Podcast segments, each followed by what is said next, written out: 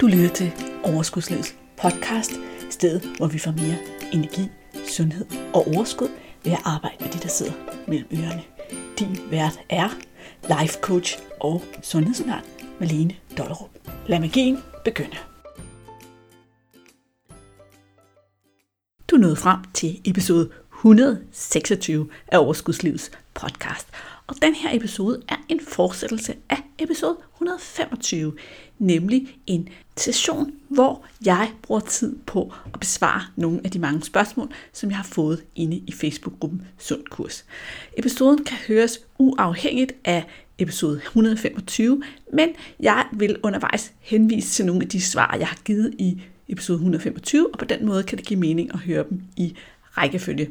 Du bestemmer heldigvis selv, så er det den, du har i ørerne, har du tændt, er du på vej, så lyt med, og jeg lover dig, det skal nok give mening alt sammen, uanset hvordan du vælger at lytte til podcast. Og så kan du altid lytte til episode 125 og de andre podcast-episoder, jeg drysser i som anbefalinger undervejs. Men skal vi kaste os ud i de tre sidste spørgsmål fra spørgetimen, så er de her. Og du kan godt glæde dig. Det er rigtig gode spørgsmål. God fornøjelse. Det næste spørgsmål handler også om sukker. For hende, der spørger her, hun skriver, hvordan kommer jeg videre fra at spise sukker hver dag? Jeg spiser især sødt, når jeg har ondt. Jeg har ikke overskud til at lave sund mad, særligt tit på grund af smerter, så det bliver noget nemt og ofte ikke specielt sundt. Jeg vil så gerne kunne holde aftaler med mig selv. Der ligger jo også en masse elementer i det her spørgsmål. Ud, øh, og det jeg allerførst så, det var det her med at kunne holde aftaler med sig selv. Der er også nogle episoder her i podcasten, der handler om at holde aftaler med sig selv, og dem synes jeg bestemt, du skal lytte til, hvis du har det med, og synes du er dårlig til at holde aftaler med dig selv. Men udover det, så har jeg fokuseret på det her med at spise sødt, når man har ondt. Det er en helt normal kobling i vores hjerne, at sødt er lige med trøst. Så når vi har ondt, når vi har smerter, så har vi jo ondt af os selv, fordi det gør ondt. Og hvis koblingen i hjernen siger trøst lige med sødt, så er det rigtig svært ikke at spise nogle søde sager. Og det her, det er faktisk ikke kun, når du har smerter på det sådan fysiske plan, fordi du måske lider af et eller andet, men det kan også bare være, at du har ondt af dig selv, fordi din dag har været svær, eller noget møg, eller nogen har sagt noget grimt. Det er også ondt på en eller anden måde, og det er jo så følelsespisning. Så Ligesom jeg sagde med hygge i et af de tidligere spørgsmål, så er der en del, der handler om at altså fjerne den kobling, der siger, at jeg bliver trøstet af at få noget sødt. Fordi det har jo på den lange bane en negativ effekt, for det første. For det andet, så er det jo sådan, at du har jo ikke mindre ondt, når du har spist de her søde sager. Det føles lige i det øjeblik, du sidder og indtager dem godt. Og det gør det, fordi når vi spiser noget sødt, så bliver der udløst et lille dopaminfix inde i hjernen, og det kan hjernen rigtig godt lide. Så derfor siger den, gør det igen, gør den igen. Og lige når den så får det her dopaminfix, så kan den ikke samtidig være så fokuseret på smerterne. Så det virker et øjeblik, men det virker jo ikke på den lange bane. Det virker ikke bag. Du, du har lige så ondt i benet, foden, armen, maven, hovedet, eller hvor du har ondt bagefter. Men det kan virke helt umuligt i situationen at gøre andet, fordi det simpelthen er så indgroet for os. De fleste af os, vi er måske nærmest hele vores barndom også blevet trøstet med noget sødt. Så det kan være godt at lave noget tankearbejde omkring den her proces, når du ikke er i smerter. Hvor du gør dig nogle overvejelser over, hvad, hvad har du egentlig brug for, når du har ondt? Hvad har du i virkeligheden brug for, som vi siger på en gang for alle forløbene? Jeg siger det også til mine en klienter det her med at finde ind til, hvad har jeg i virkeligheden brug for, når det gør ondt. For det, jeg i virkeligheden har brug for, det er som regel noget omsorg og noget hvile og måske noget smertelindring af en eller anden slags. Og den omsorg, den er, den er jo også selvomsorg, selvmedfølelse. Det her med at have lidt forståelse for, jeg kan godt forstå, du synes, det er svært det her, det gør ondt det er rigtig dejligt, hvis andre siger det til en, men man kan også sige det her til sig selv. Og give sig selv noget omsorg og noget medfølelse for, det, for den, man er, der står her midt i de her smerter. Så man ligesom giver sig selv en mental krammer. Så bruger lidt energi på at finde ud af, hvad er det i virkeligheden, jeg har brug for, når det gør så ondt. Hvad, hvad kunne hjælpe mig allerbedst?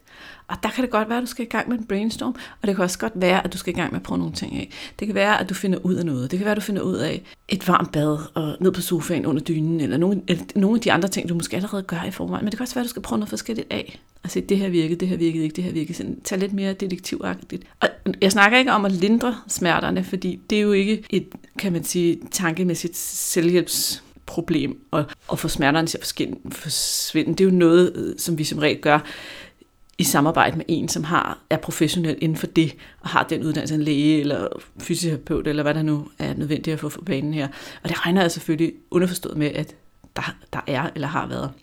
Men der er en masse, masse, masse mindset omkring at have smerter, og få et mindset til at kunne være med det og leve med det, uden at have behov for at begrave det i noget, som har en negativ effekt på den lange bane, nemlig søde sager. Eller det der er alkohol stoffer. Så, så jeg føler virkelig med dig, at du har smerter, og du er nødt til at leve med det vilkår, der er lige nu. Og jeg håber for dig, at du finder nogle veje, som føles godt og selvkærligt og medfølende, når du står i det. Og måske har du brug for at snakke med en om det. Måske har du brug for at vente med din coach, eller en god ven, eller en anden, og, og få nogle flere perspektiver og muligheder for banen i forhold til din unikke situation så gør det. Vi er ofte alt for bange for at bede om hjælp. Og vi har sådan en misforstået indstilling om, at vi skal kunne klare tingene selv.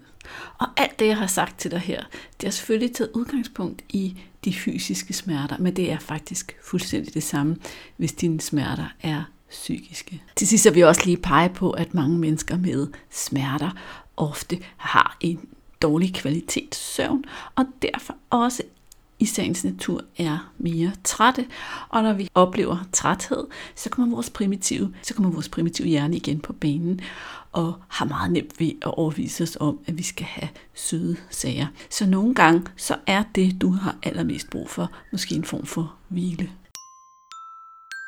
det næste spørgsmål, og du har godt luret, at jeg allerede har øh, mistet track, og hvad for spørgsmål spørgsmålsnummer vi er nået til. Ikke?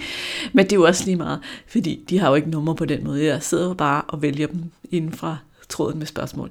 Det næste spørgsmål ligner lidt det med sukker om aftenen. Det er nemlig Ulla, der skriver, at jeg spiser sundt, men uden for måltiderne er det svært en sukkerjunkie. Og som jeg har sagt før i den her podcast, og som jeg lige siger igen her nu, så er det jo der, de fleste problem ligger. De fleste kvinder, jeg møder, de spiser faktisk rimelig fornuftigt til deres måltider. Og så er de udfordret af det, de spiser uden for måltiderne. Og det er her, at det virkelig gør en forskel, hvis man gerne vil tabe sig. Fordi det der med at skrue lidt ned på mængden, jeg spiser til frokost, og så gå og blive endnu mere sulten, det forstærker bare den spiral af det, som virkelig er problemet, nemlig det, vi spiser mellem måltiderne. Og nogle gange så, så siger jeg også, at hvis vi har et problem med vores vægt, hvis vi har en udfordring med vores vægt, så er det ikke maden, der er problemet. Maden som sådan er ikke problemet. Løsningen er ikke at finde den helt rigtige kost bestående af de helt rigtige elementer. Men problemet er, alt det, der sker op i vores hoved, som får os til at spise, når vi ikke er sultne, det er det, der altid er problemet, næsten uden undtagelse. Og det er det jo også her. Der er nogle forskellige ting, som sådan helt basalt skal være i orden, for at sukkertrangen ikke bliver for stor mellem måltiderne. Jeg synes, du også skal lytte til svaret på det spørgsmål med hende, der spiser sukker i sofaen om aftenen, fordi nogle af de elementer gælder også til svaret på det her spørgsmål. Men udover det, så gælder det altså om et sørg for at spise dig mæt til måltiderne. Vær nu ikke det her med at sidde og regne ud op i hovedet, at jeg burde kun spise sådan en lille frokosttallerken af det her. Det burde virkelig være nok, så du kan mærke med dig selv, du er mere sulten. Det er verdens dårligste plan. Fordi når du så går og små sulten, så kommer din primitive hjerne på banen og sender dig signaler om, hvis du ikke vil give mig rigtig mad, så giv mig noget hurtig energi, for nu er jeg altså endnu mere sulten. Så gode, fornuftige, sunde måltider, hvor du ikke er bange for fedt og protein og sådan noget, så det bliver komplet og mættende og føles godt og tilfredsstillende, når du har spist det måltid. I øvrigt, og det kunne jeg så lave en hel podcast om i sig selv næsten, så sørg også for at have lidt opmærksomhed på det måltid, du spiser. Brug lidt tid på at nyde det og øh, få den sensoriske oplevelse, det er rent faktisk at spise det her sådan, måltid. Og måske skal du også have lidt frugt eller lidt sødme ind i selve måltidet, så du får sådan en fuld og komplet oplevelse. Mange, de tjusker så meget med at spise deres måltider, at de ret kort efter måltid får lyst til at spise noget, og måske få sukkertrang. Og det handler nogle gange om, at vi ikke har fået den her oplevelse ud af det måltid, vi lige har indtaget, fordi vi har tjusket med at spise det, fordi vi har spist det foran skærmen og arbejdet imens, eller siddet på iPad'en og lavet alt muligt, så vi egentlig ikke har opdaget, at vi har spist. Så ja, mavesækken er fyldt op, men alt det den sensoriske oplevelse og nydelse, der hører med et måltid, den snød vi os selv for, så den bliver vi ved med at kalde på. Så man skal være mæt, fordi at man hjælper sin hjerne og sit system med ikke at gå og kalde på sukker hele tiden, når man er mæt. Man skal have en sensorisk oplevelse ud af sit måltid, altså give det lidt opmærksomhed, fordi man hjælper sig selv ved, ved at få den tilfredsstillelse, som man ikke har brug for yderligere tilfredsstillelse, når man er færdig med at spise. En anden ting er, at også helt generelt, så skal vi selvfølgelig opfylde vores krops behov. Det har jeg også en podcast om, og den skal der også nok komme links til i episodenoterne. Den hedder For basen i orden. Men det her med de helt basale behov for at få væske nok, for at få hvile, for at få pauser og søvn nok, og, og bevæge sig og alt det her, og næring. Jeg tror, det var de basale ting, jeg lige fik med alle sammen her. Det er meget vigtigt, fordi at hvis vi ikke opfylder dem, og vi nægter kroppen dem, så begynder den igen sådan at kalde på nødløsninger. Og så får vi trang til at indtage noget andet, gøre noget andet for at løse problemet. Så hjernen kan skrige på sukker, fordi du ikke har holdt pause hele dagen, eller fordi du nægter dig selv lige at slappe af og lade op, og du bare siger, at du skal fortsætte, fortsætte, fortsætte. Eller hvis du bare konsekvent sover for lidt. Og den sidste ting med det her sukker er selvfølgelig igen også det her med trangen, som jeg snakkede om i som svarede på et andet spørgsmål, og så det her med, at vi spiser på følelser. Så det her med at finde ud af, prøv at gå på opdagelse i, hvad er det for nogle følelser, der udløser min trang til at spise sukker.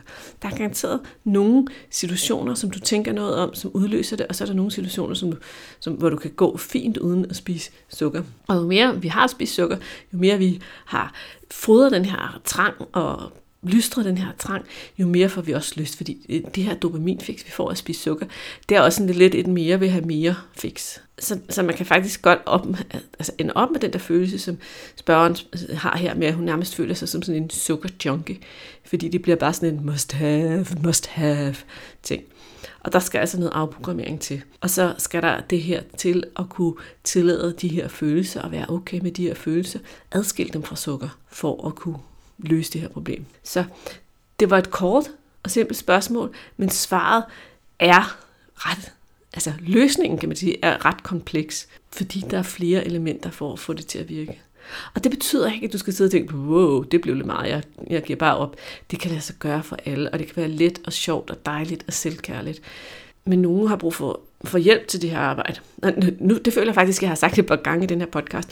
Og udover at jeg jo selvfølgelig er coach, og jeg vil elske, elske, elske at hjælpe dig, så er det også bare det, jeg har konstateret altså igen og igen, at når folk kommer til mig, når kvinderne kommer til mig og gerne vil have hjælp med deres udfordringer, så er det altså, fordi de har prøvet og prøvet og prøvet selv så mange gange, uden at kunne løse det, og nu har det bare brug for at få løst det der problem en gang for alle, så det ikke skal fylde i resten af deres liv.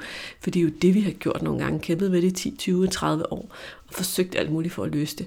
Og hele tiden tænkt, at jeg skal bare lige have lidt mere viljestyrke, jeg skal bare lige, og det virker ikke. Hvis du er der, hvis du føler der, så synes jeg bestemt, du skal tage imod mit tilbud om at hoppe på telefonen, hvor vi to, vi får sådan en snak. Jeg kalder det en afklaringssamtale, for fordi at det, der sker den her aftale, det er, at du får en fornemmelse af, hvordan det er at arbejde sammen med en coach. Jeg hjælper dig med at finde ind til, hvad er det virkelig, der står i vejen for, at du kan komme derhen, hvor du gerne vil hen. Og det kan du også høre, når jeg svarer på de her spørgsmål, så er det jo fordi, der er oplysninger, jeg ikke har. Fordi jeg ikke kan stille en masse modspørgsmål, før jeg svarer. Så det kan være din dun, dun, dun, dun. Så hvis du gerne vil have en diagnose, kan man sige, på, hvad er din specifikke udfordring? Hvad skal der til for at løse dem? Jamen så er det, at det sker på sådan en afklaringssamtale, som jeg holder.